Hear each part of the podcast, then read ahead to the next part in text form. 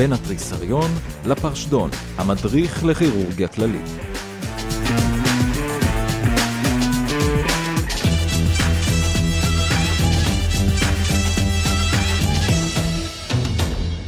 ברוכים הבאים לעוד פרק של הפודקאסט שלנו, שמי מוטי קורדובה, איתי נמצא הדוקטור אימרי עמיאל, מעבר לאגם נמצא רועי אנטבי.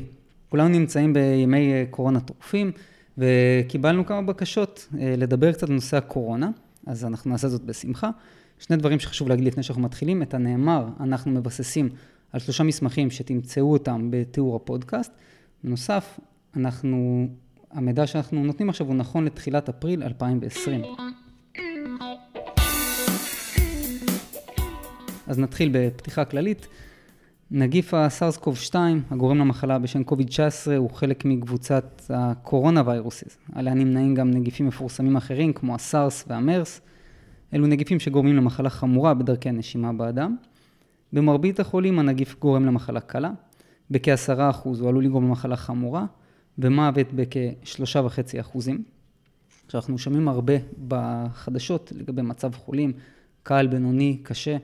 דוקטור עמיאל, איך אנחנו מגדירים מצב של חולה? אז צריך להגיד שאין הגדרה בינלאומית מבוססת, ובטח לא איזשהו guidelines ברורים מה-WHO, אבל uh, נהוג לחלק את החולים לארבע דרגות חומרה.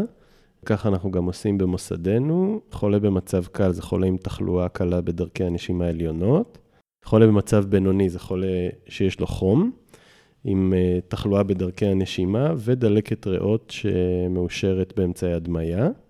חולה במצב קשה זה חולה עם דלקת אה, ריאות ואחד התסמינים הבאים, או נשימות מעל 30 או איזושהי דיספניה, או ריבוי חמצן בדם של 93% אה, באוויר חדר או פחות.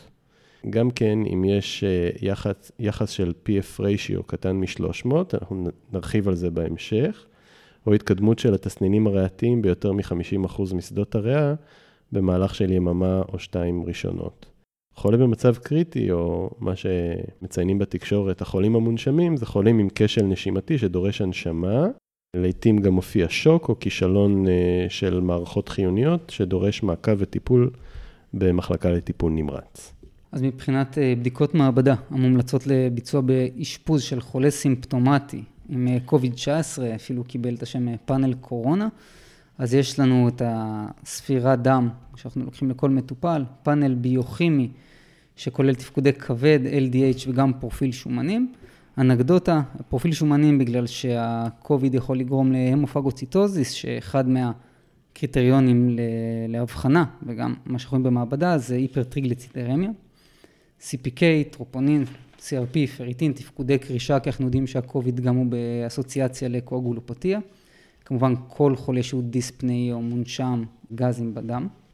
אז אה, דוקטור עמיאל, נדבר על אה, ARDS. ARDS אה, זה ההסתמנות הקשה של המחלה בחולי קוביד-19. אנחנו מכירים את המחלה הזאת מאטיולוגיות אחרות, בימים שבשגרה, בטיפול נמרץ הכירורגי, חולים עם כוויות, חולים עם טראומה, עם פנקרטיטיס, ועוד מגוון רחב של מצבים. בניגוד להם, בחולי קורונה זה לרוב אה, מצב של single organ failure. בתחילת המחלה אנחנו רואים מעט זיהומים בקטריאליים משניים, ולרוב החולים המונשמים מכוסים באנטיביוטיקה מניעתית, ולא מתפתחים עליהם אה, זיהומים משניים. אנחנו גם רואים מיעוט של מקרי אה, ספסיס או אלח דם משני, אה, ולרוב היציבות ההמודינמית אה, נשמרת, לפחות בתחילת האשפוז. בשיא המחלה, משתוללת בגוף סערת ציטוקינים, בדגש על IL-6, וזה בין היתר גורם ל multi organ failure בחולים האלה. צריך לזכור שההסתמנות של קורונה היא קשה בחולי COVID-19, היא מתאפיינת באי ספיקה נשימתית ממושכת, וצורך בהנשמה של שבועיים עד שלושה. המחלה הריאתית היא לעיתים בהתחלה לא דומה ל-RDS הקלאסי, והיא מתאפיינת בהצללות מפושטות מסוג גראונד גלאס. בהמשך מתפתח RDS יותר קלאסי, עם uh, פאצ'ים קונפלואנטיים, אבל גם המצב הזה הוא לא הומוגני בריאות, והצללות יש להם אפיניות לאונות התחתונות ולחלקים האחוריים של הריאה. ומכאן אנחנו רואים את השימוש הנרחב בפרון פוזיישן, בהשכבה של החולים על הבטן, כדי לסייע בשיפור החמצון על ידי הקטנה של ה-ventilation perfusion mismatch. אנחנו זוכרים שהאספקת הדם היא בעיקר לחלקים התחתונים והאחוריים של הריאה, ושם גם נמצאות מרבית ההצללות, בצורה דפנדנטית שהחולים שוכבים על הגב. ואילו החלקים הקדמיים של הריאה מקבלים את עיקר האוורור. ברגע שאנחנו הופכים את החולים על הבטן, אז גם ההצללות יורדות לחלקים העליונים שנמצאים כרגע למטה, והחלקים האחוריים של הריאה הם מאובררים יותר טוב, ומכיוון שבהם יש את אספקת הדם, אז החמצון של החולים משתפר. ואם כבר הזכרנו ARDS, דוקטור עמיאל, ההגדרה של ARDS, אה, יש קריטריונים ברורים, אנחנו מגדירים את זה בעצם במטופל. זה נכון לכל מטופל, לא רק חולי קורונה. ARDS זה מחלה ותיקה, ויש אה, ARDS Society שמתכנסת כל כמה שנים אה, לעדכן את הקריטריונים ואת דרכי הטיפול. הגדרות האחרונות נקבעו בברלין בשנת 2012, נקראים ברלין קריטריה. הם מתייחסים ל-PF ratio, כלומר, חלוקה של ה-PO2 של החולה בגזים, חלקי ה-FiO2, אחוז החמצן הנשאף, שזה ניתן בשבר עשרוני, כלומר, 21 אחוז באוויר חדר זה 0.21, ו-100 אחוז חמצן זה 1. השבר הזה, אם הוא בין 300 ל-200, זה נקרא מיילד ARDS, בין 200 ל-100 זה נקרא moderate, ומתחת ל-100 סביר. אז מלבד ה-PF ratio, אנחנו יודעים שאנחנו צריכים לשלול סיבות שאינן ריאתיות, כלומר לשלול קרדיוג'ניק פולנרי אדמה, לראות הצללות בילטרליות בצילום חזה. ומה אנחנו עושים עם ARDS, דוקטור עמיאל? מה... איך אנחנו מתמודדים עם זה? אז uh, חולי ARDS שמגיעים לאי ספיקה נשימתית ונזקקים ל... להנשמה מכנית, אנחנו מנשימים אותם בשיטה שנקראת Lung Protective Ventilation. השיטה הזאת היא מבוססת על שימוש בנפחים נמוכים, עם טיידל ווליום של 4 עד 8 מיליליטר לקילוגרם, לפי משקל גוף אידיאלי. אנחנו צריכים לזכור שבדרך כלל מנשימים את החולים עם נפחים הרבה יותר גדולים, של עד 10 או 12 מיליליטר לקילו, וכאן ההיילייט של השיטה זה להשתמש בנפחים אה, נמוכים. לליימנים שבינינו, שאינם רופאי טיפול נמרץ, הברירת מחדל הראשונית תהיה לבחור בשיטת הנשמה מבוססת ווליום, כמו ווליום SIMV, כדי שהפרמטר של הנפח יהיה קבוע. לעומת הנפחים, כשמדובר בלחצים, אפשר להשתמש בלחצי הנשמה גבוהים, ה-peak inspiratory pressure, הלחץ שמופעל בשיא ההנשמה, אנחנו מכוונים אותם עד 30 סנטימטר מים ב top, ומבחינת ה PEEP, ה-peak end expiratory pressure, רצוי שיהיה גבוה. כלומר, אה, החל מחמישה סנטימטר מים ומעלה, בלי שמציינים אה, את הרף הגבוה. צריך לזכור שהפיפ בדרך כלל, בחולים שאין בעיה הנשמתית, הוא משמש כדי להתגבר על ה-dead space של הטובוס, ומספיק אה, פיפ נמוך של 2, 3, 4 סנטימטר מים. כאן אנחנו משתמשים בפיפ כדי אה, לשמור את האלוויולים פתוחים, אה, בעיקר את אותם אלוויולים דלקתיים אקסודטיביים של המחלה, וזה בעצם מאפשר לנו להשתמש בלחצים יותר נמוכים בהנשמה הבאה, כל עוד שהאלוויולים האלה נשארים פתוחים בסוף ההנשמה שלפניה. צריך להגיד שבשיטה הזאת, שמבוססת על נפחים נמוכים, מה שנפגע בעיקר זה האוורור, לטובת חמצון טוב יותר. למושג הזה אנחנו קוראים פרמיסיב הייפרקפניה, כלומר החולים האלה יצברו CO2, וזה בסדר. זה לא חולים uh, בהכרה, כמו חולי COPD, שמגיעים ואנחנו מפחדים שהם ייכנסו לאיזה CO2 נרקוזיס, ומחברים אותם לביפאפ ושומרים עליהם ככה מאוד בעדינות. החולים האלה הם גם ככה מורדמים ומונשמים, ואין לנו חשש שיצברו אה, CO2 גבוה, ולכן גם לא קבעו רף עליון לכמה אפשר לצבור, אלא לשמור על התוצאה של אה, צבירת CO2, שזה חמצת בבדיקות הדם, ונקבע ש-pH אה, לא ירד מתחת ל-7.2, שהחל משם יש פגיעה בתהליכים אנזימטיים בגוף, וזה עלול לסכן את החולה. עוד אמצעים בשיטה הזאת זה להעריך את האינספיריום של החולה על חשבון האקספיריום, מה שנקרא IE ratio, וגם על זה נוסיף בהמשך.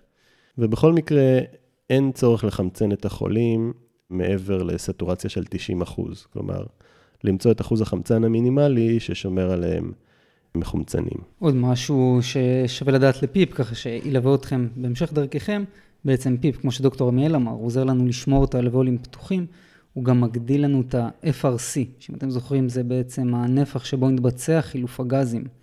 אז כלומר, כשאנחנו רוצים לשפר את החמצון, אנחנו יכולים להעלות את הפיפ, וכמו שדוקטור עמיאל הזכיר את חולי ה-COPD שעושים לעצמם אוטו-פיפ, בעצם מגדילים לעצמם את ה-FRC, וככה משפרים את החמצון. כמובן, הכל דוקטור עמיאל, אנחנו אחרי זה נסביר בשאלות קצת יותר לעומק.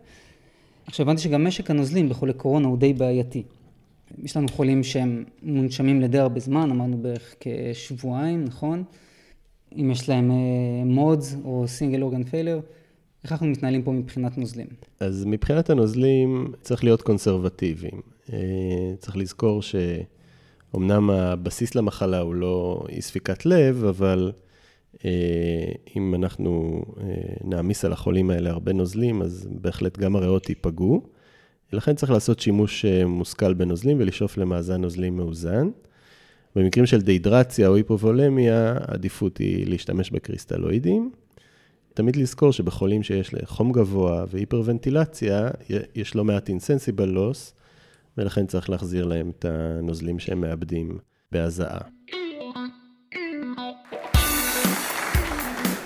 במסגרת תוכניתנו הכה את המומחה, נמצא איתנו באולפן המומחה שלנו לענייני קוסמטיקה. הכה את המומחה, עם דוקטור אימרי עמיאל. אז הגענו לחלק בפודקאסט שבו אנחנו מכים מומחה, וכמו כל שבוע יושב מולי מומחה, דוקטור עמיאל. דוקטור עמיאל, בוא נכה אותך קצת ונתקיל בשאלה. אז אה, אתה רופא במחלקת קורונה, קיבלת גבר בן 72, ששוקל 70 קילו. ברקע COPD, מטופל בסרטייד, בעברו עישון 60 שנות קופסה. בנוסף ברקע, סכרת שמטופלת במטפורמין, יתר לחץ דם שמטופל בנורבסק, לא מקבל אנטי-אגרגציה או אנטי-גואגולציה, לא ידוע על רגישות וללא ניתוחים בעברו. הוא היה בטיול סקי באוסטריה, היה בבידוד שבוע, לאור שיעול וחום עד 38 וחצי מעלות, עבר משטף אף, ואף נמצא חיובי לקורונה, אז הוא התקבל אשפוז במחלקת הקורונה שבה אתה נמצא. מאז שהוא הגיע, הוא נזקק לחמצן במשקפיים ואינלציות של ונטולין ואירובנט. כעת אין לו חום, אין לו תלונות אחרות. ביממה האחרונה יש איזושהי החמרה נשימתית במצב שלו. הוא נזקק לחמצן עם מסכת העשרה, ותחת חמצן במסכת העשרה יש לו סטורציה סביב 85-88. לפני כשעה, עקב כך, אה, הוא עבר אינטובציה. ועכשיו אה, קוראים לך, דוקטור עמיאל, יש לנו את המטופל שהוא עבר אינטובציה, אבל לא חיברו את מכונת ההנשמה. איך תחבר את החולה במנשם, באיזה שיטת הנשמה אנחנו בוחרים, איזה סדציה טובה למטופל שכזה. החולה עבר את האינטובציה בצורה מוצלחת על ידי מרדים, ואני קודם כל ניגש למנשם, אני מדליק אותו, ואני אבחר בשיטת הנשמה מבוססת ווליום, כמו ווליום SIMV, שהיא שיטה שקיימת כמעט בכל המכשירים, גם הישנים שביניהם, וגם הקטנים והמתוחכמים ביותר. בשיטה הזאת, אז אני אבחר אחוז חמצן גבוה בהתחלה, 80 או 100 אחוז. נבחר ווליום לפי המשקל שלו, 70 קילוגרם, אז כפול 6 בערך, מיליליטר לקילו, זה יוצא 420, טיידל ווליום, ונבחר פיפ uh, בהתחלה 5, ואני אעלה לפי הצורך. שאת האינספירטורי פרשר אמרנו שלא יותר מ-30. נכון. מבחינת סדציה, אז uh, אני אראה איזה תרופות uh, סדציה עומדות לרשותי. בדרך כלל כדאי לבחור איזשהו משלב, גם של... Uh, חומר הרדמה כמו פרופופול או דורמיקום, משהו שיישן את החולה, ואיזשהו חומר לאנלגזיה. זה יכול להיות פנטניל, אם אנחנו במקום מתקדם, או מורפיום אפילו, אם זה במחלקה עם פחות אמצעים. אוקיי, okay, אז כעת הוא מחובר למנשם, והוא כבר מחובר אליו חמש דקות, אנחנו מסתכלים על המוניטור, ואנחנו רואים שהוא טכיקרדי 130, לחצי דם 145 על 85, סטורציה 87 אחוזים, מספר נשימות לדקה 35. איך אנחנו מטייבים את ה... זה ברור לכולנו שהחולה לא מונשם היטב, כן? הוא טכיקרדי, טכיפני, דסטורטיבי. איך אנחנו מטייבים פה את, ה, את ההנשמה? קודם כל אני רואה שהחולה לא מרגיש טוב, אה, עם דופק גבוה ולחץ דם גבוה, כנראה שמאוד כואב לו, ויכול להיות שחומרי הרדמה שהוא קיבל באינדוקציה חלפו, ואולי הוא צריך לקבל איזשהו בולוס של חומרי הרדמה כרגע, ולחבר אותו מהר ל... לאיזושהי סדציה בטיטרציה, ואולי להעלות את המינון של חומרי הרדמה. כי כרגע, כמו שזה נראה, אני אבדוק אותו, לראות אם הוא ער, אם הוא פוקח עיניים, אם הוא מתנגד לטובוס. עוד אפשר לראות שהוא מוסיף הרבה נשימות. הוא נושם 35 נשימות לדקה, והמנשם יהיה מכוון על 10, 12, 14 נשימות לדקה, והוא מוסיף הרבה נשימות. והמצב הזה הוא בעצם מצב ש... שהוא לא מסתדר עם, ה... עם המנשם. אמנם בחרתי בשיטת הנשמה שהיא SIMV, אבל uh, עדיין יש פה בעיה. אז אם הזכרת, דוקטור עמיאל, כמה מילים על SIMV. אז SIMV זה Synchronized Intermittent Mandatory Ventilation. זו שיטה שכעיקרון החולה אמור להיות מסונכרן עם המנשם. מה שהמנשם עושה, הוא רואה כמה נשימות אני כיוונתי, נגיד 12 נשימות לדקה, ולכן כל חמש שניות הוא מסתכל אחורנית, חמש שניות, ובודק מה החולה עשה. אם החולה יזם נשימה, יש לו טריגר שאני מכוון כדי uh, לבדוק את הלחץ השלילי שהחולה יוצר כדי להכניס אוויר, ואם החולה יכניס אוויר, אז הוא לא ייתן לו הנשמה מנדטורית. ואילו אם החולה כן עשה נשימה, המנשם יכול לעשות אחת משתי פעולות, או לתת לחולה לנשום בכוחות עצמו, או לתת לו תמיכה. התמיכה מגיעה בצורה של לחץ, מה שנקרא pressure support.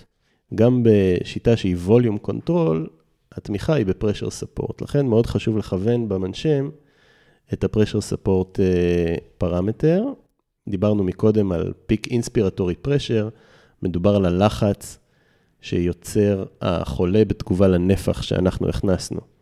אבל זה מדד שהוא מתקבל כתוצאה מקביעת הנפח שאני קבעתי בהתחלה, אני לא יכול לשלוט על הלחץ. מאידך, כן, בכל המנשמים ישנו פרמטר לקבוע את הספורט, את ה-pressure support, ובחלק מהמכונות הוא מכובה כשאנחנו מדליקים את ה-SAMV, וחשוב לכוון אותו לרמה שתיתן בערך את הנפח שאני רוצה, זה ניסוי וטעייה. אם לא כיוונתי את המדד הזה, חולה יכול בעצם להכניס נפחים מאוד נמוכים ולהיכנס לאיזשהו מצב של תחיפניה, שבו המכונה לא עוזרת לו, וכל נשימה קטנה הוא רוצה לקחת עוד אחת. וככה אנחנו מקבלים מצב של 35 נשימות לדקה, כמו שאנחנו רואים אצל החולה. בתשובה לשאלתך, א', אני אבדוק שהפרשר ספורט מכוון, וב', אני אעמיק את הסדציה של החולה, ובמקרים קיצוניים אני גם אשתק אותו, אוסיף משתקי שרירים. כמו רוקורוניום או פנקורוניום, כדי אה, שהחולה לא יוסיף נשימות בעצמו. אז אם אני מבין אותך נכון, בעצם אחד החסרונות של, אה, של volume SIMV זה בעצם אם יש איזה שינוי ב compliance הריאתי, יכולים לראות פה barotrauma, או שבעצם זה שאני מגביל את ה PIP זה מונע ממני את ה barotrauma הזאת? אז בחולי קורונה, גם כשיש להם ARDS, שכמו שאמרנו, לא מחלה הומוגנית, יש עדיין חלקים בריאה שהם מאווררים די טוב. ולא צפוי פה בעיה ב compliance. לכן, אה, אם נכוון אה, את ה-pressure support, אפילו בערכים נמוכים של 10, 15, החולים יעשו נפחים טובים. ומצד שני, כשנשתמש בנפחים נמוכים, בנשימות מנדטוריות, הם לא ייצרו לחצים מאוד גבוהים. מאידך כן אה, צריך לכוון את ה PEEP, אבל זה דיברנו בהקשר אחר של גיוס אלוויאולים שנמצאים אה, ב collapse, שהם סגורים בעקבות הדלקת, כדי לפתוח אותם. בעצם איזנו את המטופל במצב שתיארנו, העמקנו לו קצת את הסדציה, העלינו לו את ה-peak inspiratory pressure, אנחנו מסתכלים על כמה דקות על המטופל, הדופק שלו יורד ל-80, הוא כבר לא מוסיף נשימות לבד, נושם 12 נשימות אה, בדקה, בנפח של כ-420 מיליליטרים. לאחר בערך שעה, עם מדדי הנשמה תקינים, כמו שציינו, המנשמה מתחיל לצפצף, ואנחנו רואים שיש התראה לחץ הנשמה גבוה. מסתכלים על המוניטור, טכיקרדיה 145, לחצי דם 125 על 65, סטורציה 80 וטכיפניה של 20. יש לנו פה איזושהי בעיית הנשמה אקוטית. מה הגישה שלנו למטופל הזה? אז קודם כל צריך לבדוק את המטופל ולהסתכל uh, על המצב שלו, ה...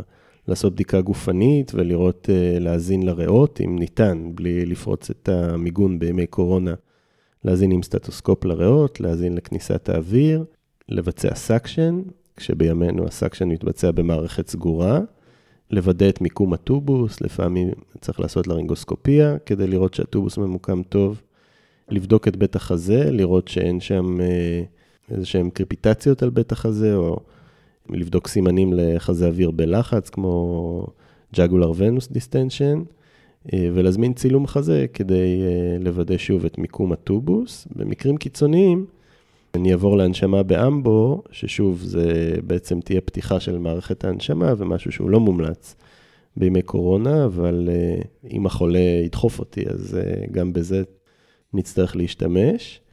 וכמובן, לבדוק את המנשם ולהבין מה, מה הבעיה. אם יש לחצים מאוד גבוהים, עם נפחים נמוכים, אז כנראה שיש איזשהו מקור של חסימה. ולהפך, אם יש נפחים מאוד גדולים, עם לחצים נמוכים, אז זה בדרך כלל מצביע על איזשהו מצב של ליק, של דלף של אוויר מאיפשהו במערכת. אז בעצם יש ראשי תיבות שעוזרים לנו לנהל מצב כזה, שזה ה-DOPE, D-O-P-E, ש-D זה displacement, איזושהי תזוזה של הטובוס, או obstruction, חסימה של הטובוס, אנחנו בעצם עוברים על כל הצנרת מהחולה עד למנשם, מחפשים שם איזשהו kink או משהו כזה. P, pneumothorax, כמו שדוקטור עמיאל ציין, לחצי הנשמה גבוהים, יכולים לעשות לנו חזה אוויר, ובהגדרה חולה שמונשם עם חזה אוויר יהיה לו tension pneumothorax, ו-E, equipment, כשל של ציוד ההנשמה. הכי חשוב, בתור אחד שפעמים אין ספור התקשר לדוקטור עמיאל, שיושיע אותו, הכי חשוב לקרוא לעזרה. בסדר, אנחנו לא יודעים מה קורה, אנחנו לא מבינים, תמיד לקרוא לעזרה, נכון לכל המצבים ברפואה, לשים את האגו בצד ולקרוא למישהו שמבין יותר. אז uh, המטופל שלנו, דוקטור עמל, כבר יממה מורדם ומונשם, אנחנו הולכים לבקר אותו ורואים את המדדים הבאים. במוניטור, דופק 85, לחץ דם 105 על 65, שוב סטורציה 84 אחוז, ונושם 12 נשימות בדקה, מסתכלים על המנשם. נפחי הנשמה של 420 מיליליטר, אחוז חמצן FiO2 60 אחוז, מספר הנשימות 12, כלומר המטופל אינו מוסיף נשימות. אנחנו מסתכלים על ה-IE ratio, inspirator expirator ratio 1 ל-2.6, פיפ 4, pressure support 15. בצילום החזה, הצללות ריאתיות נרחבות דוץ בגזים עורקיים, ביקרבונט 18, PaO2 59, PaCO2 62, pH 7.29. מה, מה זה התמונות שאנחנו בעצם רואים פה? אנחנו באים שוב למטופל אחרי שהוא מונשם כבר יממה, והוא עדיין אה, סובל מדסטורציה במוניטור.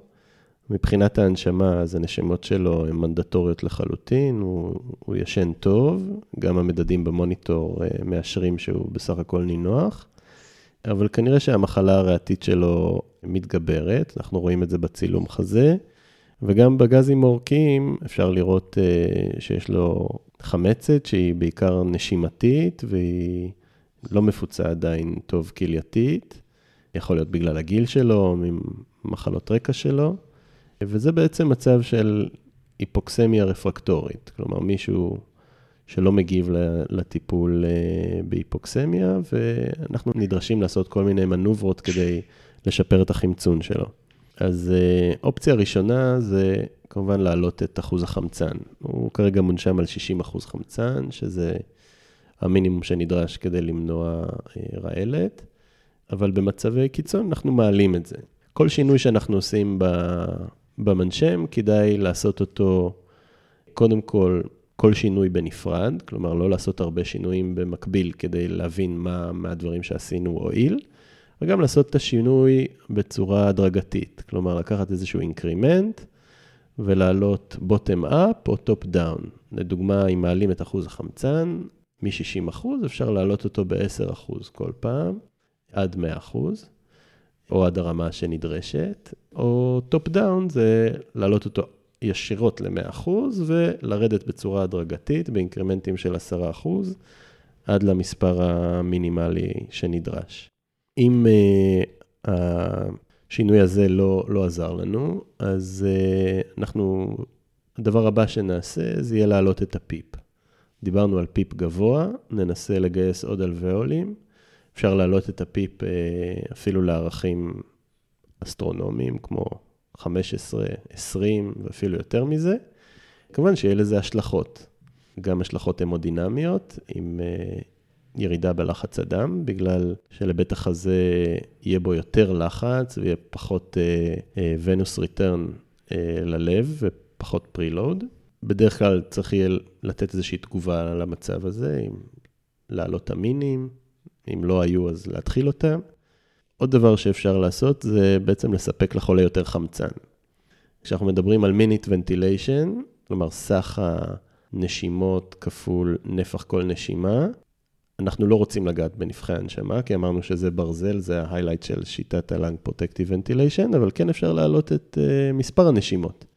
אם החולה מונשם כרגע ב-12 נשימות לדקה, אפשר לעלות ל-14, ל-16, ל-18, שוב, באינקרימנטים קבועים. כמובן שזה ישפר את החמצון, גם ישפר את האוורור. ראינו שהחולה הזה צבר uh, אה, PCO2 עד 60, וזה יאוורר אותו גם יותר טוב. והשינוי האחרון שאפשר לעשות במנשם, בשיטת ווליום SMV, זה לשנות את ה-I ratio. דיברנו על Inspirium Experium ratio.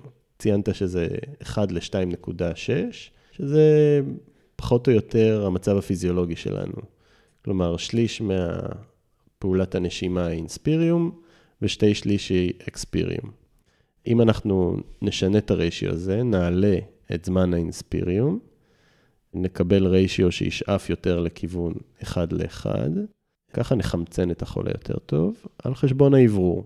אפשר אפילו להגיע למצב שנקרא inverse ratio, כלומר, שהאינספיריום ארוך יותר מהאקספיריום, גם פה יהיה לזה השלכות המודינמיות, בעיקר על הוונוס ריטרן ללב, וזה משהו שאני צריך לטפל בו. אז ככה רק למאזינים, קחו לעצמכם תרגיל בשביל לתרגל את ההגדרות, ש... את הגדרות ברלין, שדוקטור עמיאל אה, הסביר עליהן קודם. יש לנו מטופל עם PAO2 של 59, הוא מקבל 60 אחוזי חמצן במנשם. תחשבו את ה-PF ratio שלו. דוקטור עמיאל, עשינו את כל הפעולות האלה בשביל לטפל בהיפוקסמיה הרפקטורית. העלינו חרס. אוקיי, okay, אז uh, ב-RDS יש עוד טיפולים. ה-RDS Society הגדיר uh, המלצות, באלה טיפולים אפשר להשתמש. חלקם יעילים יותר, חלקם פחות. לדוגמה, להוסיף nitric oxide לגז ההנשמה, להעלות את החולה על מכונת אקמו, כמו שראינו לא מעט חולים בעידן הקורונה שמגיעים לטיפול הזה. אם האמצעים האלה לא זמינים לנו, ישנו טיפול אחד שהוא מאוד מומלץ, הוא ישן וטוב, אבל הוא קצת מורכב, וזה ה prone positioning, להפוך את החולה לשכיבה על הבטן. המורכבות פה היא בעיקר uh, סיעודית, אבל גם רפואית. Uh, זו פעולה שדורשת uh, כמה אנשי צוות, חמישה, כשיש רופא שמיומן באינטובציה ששומר על הראש עם הטובוס בזמן ההפיכה. עם ציוד אינטובציה מוכן ופרוס, למקרה שהטובוס יישלף, ועוד ארבעה אנשי צוות, אה, שניים בכל צד, שהופכים את החולה. אנחנו צריכים לזכור שהחולה הולך להיות אה, לתקופה של 12 עד 16 שעות, שזו המלצה, שכוב על הבטן, בלי גישה להרבה דברים שאנחנו צריכים.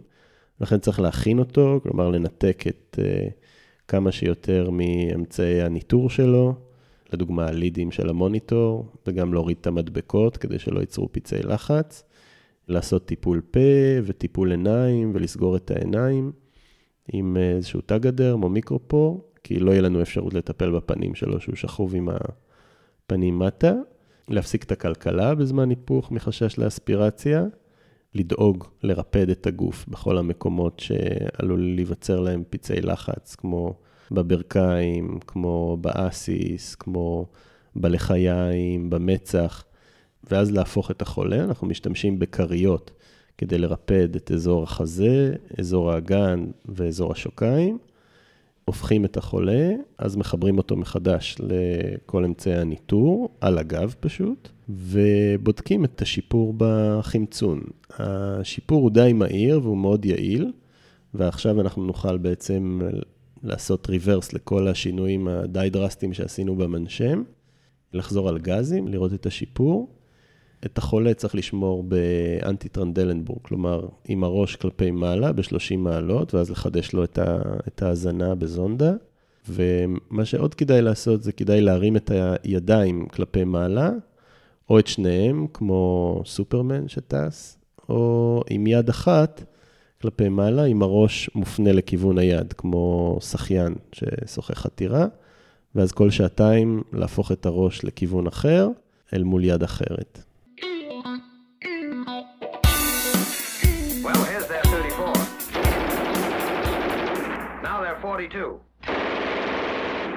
שטח אש, שאלות מחדר ניתוח.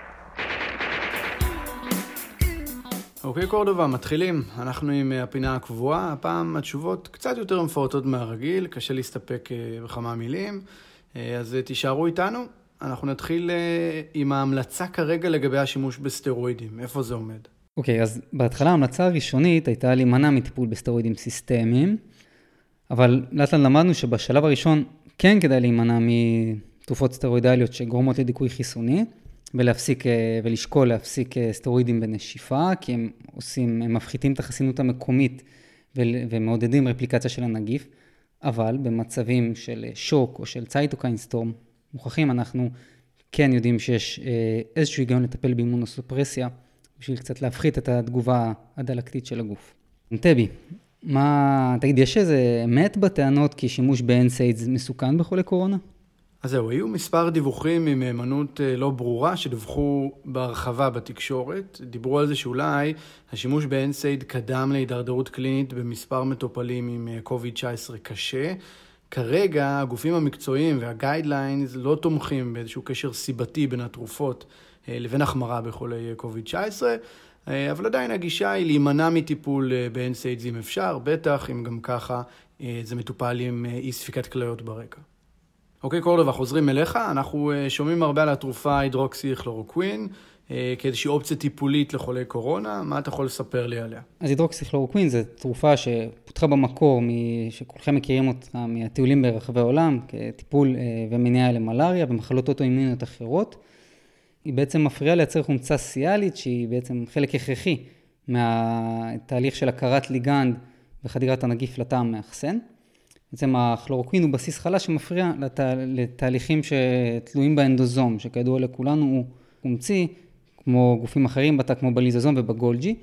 בעצם אנחנו פוגעים ברפליקציה של הנגיף, פוגעים בגליקוזילציה של חלבונים modification של חלבונים של הנגיף. בנוסף, יש לו גם פעולה שהיא אימונומודלטורית, בגלל זה משתמשים בתרופה הזאת גם בתרופות אוטואימוניות, בעצם מדכאת את יצור ה-L6, שהוא בעצם, כמו שדוקטור עמיאל הזכיר מקודם, הוא ציטוקין חשוב בתגובה הדלקתית של קוביד. כנראה שיש פה גם איזו השפעה של innate immunity כנגד הנגיף, אבל uh, כאמור, לא, לא מוכח. אנטבי, אז דיברנו על דרוקסיכלורוקווין. אז uh, חוץ מטראמפ, יש איזושהי עדות, עדות מחקרית להצלחת הטיפול הזה? כן, אין ספק שזה case study מעניין לקשר בין uh, רפואה ופוליטיקה. זה התחיל בקבוצת מחקר בצרפת. את העבודה שלה, נשיא ארצות הברית אה, ציטט, אה, אבל היא הייתה נתונה ועדיין נתונה ללא מעט אה, ביקורת מקצועית, בעיקר למתודולוגיה. הם הסתכלו על קבוצה של 20 מטופלים והראו באותם מטופלים שהם הצליחו להכחיד את הנגיף ביום השישי לטיפול, לעומת מספרים נמוכים יותר בקרב קבוצת ביקורת של 16 מטופלים. צריך לציין שבאותה קבוצה שבה הוכחה יעילות הטיפול, מרביתם היו עם פגיעה בדרכי נשימה עליונות בלבד, חלקם עם פנומוניה, אבל חלקם גם אסימפטומטיים. יש אה, כמה מחקרים גם בסין, שבהמשך הראו יעילות של הידרוקסי, אה, אבל במספרים קטנים יותר. ובכל זאת, כרגע מטפלים הידרוקסיכלורוקווין אה, בבתי החולים בארץ ובעולם, וזה מביא אותי לשאלה שלי אליך, שהיא מה הפרוטוקול הטיפולי. אז הפרוטוקול הטיפולי, או כמו שדוקטור עמיאל אומר, האם לבלוע בקבוק שלם של חומר לניקוי אקווריום, 400 מיליגרם פעמיים ביום, ביום הראשון, ואז אנחנו יורדים ל-200 מיליגרם פעמיים ביום לעוד תשעה ימים, זו ההמלצה של האמריקאים. בעבודה מצרפת, ש... שטראמפ ציטט, המינון היה 200 מיליגרם שלוש פעמים ביום, יש כאלה שמטפלים חמישה ימים, יש עשרה ימים, כמו שאתם רואים, בין המדינות, בין בתי החולים, יש שוני מאוד גדול, ועדיין אין לנו באמת פרוטוקול טיפולי מסודר. אז אנטבי, אם אני ככה נזכר אחורה בלימודים, להידרוקסיכלורוקווין יש הרבה תופעות לוואי, כמו הרבה תרופות, מה, מה תופעת הלוואי החמורה שאנחנו צריכים להיזהר ממנה במטופלים האלה? מצוין. אז אה, מבחינה אקוטית, נרצה לראות שלא מעריכים QT, במיוחד אם הם מקבלים תרופות אחרות, שגם להן יש נטייה להעריך אה, QT. לכן אנחנו גם נעשה את הבדיקות אק"ג לפני התרופה ומעקב תוך כדי המתן. אה, מתן של הידרוקסיכלורוקווין בצורה כרונית, אגב, מזוהה עם פגיעה ברטינה, ואותם מטופלים עוברים בדיקות עיניים, זה לא המקרה במתן האקוטי. נסיים עם אה, תרופה נוספת בסל התרופות המפוקפק שלנו נגד נגיף הקורונה, רמדסביר. אז רמדסביר זו תרופה שהיא אה, אנטי-ויראלית, היא, היא אנלוג של חומצת גרעין, היא מעכבת את הארין הפולימרז הוויראלי. ניסו את התרופה הזאת פעם נגד נגיף האבולה, אבל עצרו את המחקר כי הוכיחו שהיא לא יעילה כנגד הנגיף הזה. בניסויים in vitro כן ראו שהתרופה היא פוטנטית כנגד אה, סארס ומרס והסארס קוב 2 שגורם למחלה קוביד 19 ויש אפילו שני תיאורי מקרה של אה, מטופלים בארצות הברית עם קוביד קשה שהחלימו תחת הטיפול בתרופה הזאת. אה, היום יש תשעה מחקרים בסין בארצות הברית שמשתמשים בתרופה הזאת במסגרת טיפול חמלה. אז התרופה ניתנת תוך ורידית, IV, במינון של 200 מיליגרם ביום הראשון, ולאחר מכן 100 מיליגרם ליממה עד לעשרה ימי טיפול. תופעות לוואי צפויות, הפרעה באנזימי כבד והפרעה בספירות הדם. לציין שגם בארץ יש שימוש בתרופה הזאת כעת. חברים, אני לא רוצה להוריד לכם את האוויר מהגלגלים, אבל uh, צריך להדגיש שלאור היעדר סימוכין ליעילות של טיפול ספציפי, כל הטיפולים, גם בישראל, ניתנים במסגרת של מחקר. ולאחר שהם עברו אישור של ועדת הלסינקי מוסדית, ובכל מוסד יש אה, ועדה ופרוטוקול משלו. כמו כן, החולים או משפחותיהם מתבקשים לחתום על טופס הסכמה בעת גיוס למחקר. מי שלא נעתר, אז הוא מקבל טיפול כמו בזרוע הטיפולית, או מקבל פרוטוקול טיפולי אחר, או שהוא זוכה לטיפול חמלה בהתאם למצבו. ולאלו שחישבו את ה- PF ratio מוקדם יותר מהפרק, היה לנו מטופל עם PO2 של 59, FIO2 של 60 אחוז, זה מביא אותנו אה, בחישוב אה, של הנוסחה ל-PF ratio של 98.3, שזה מתחת ל-100, סביר ARDS עם 45% תמותה.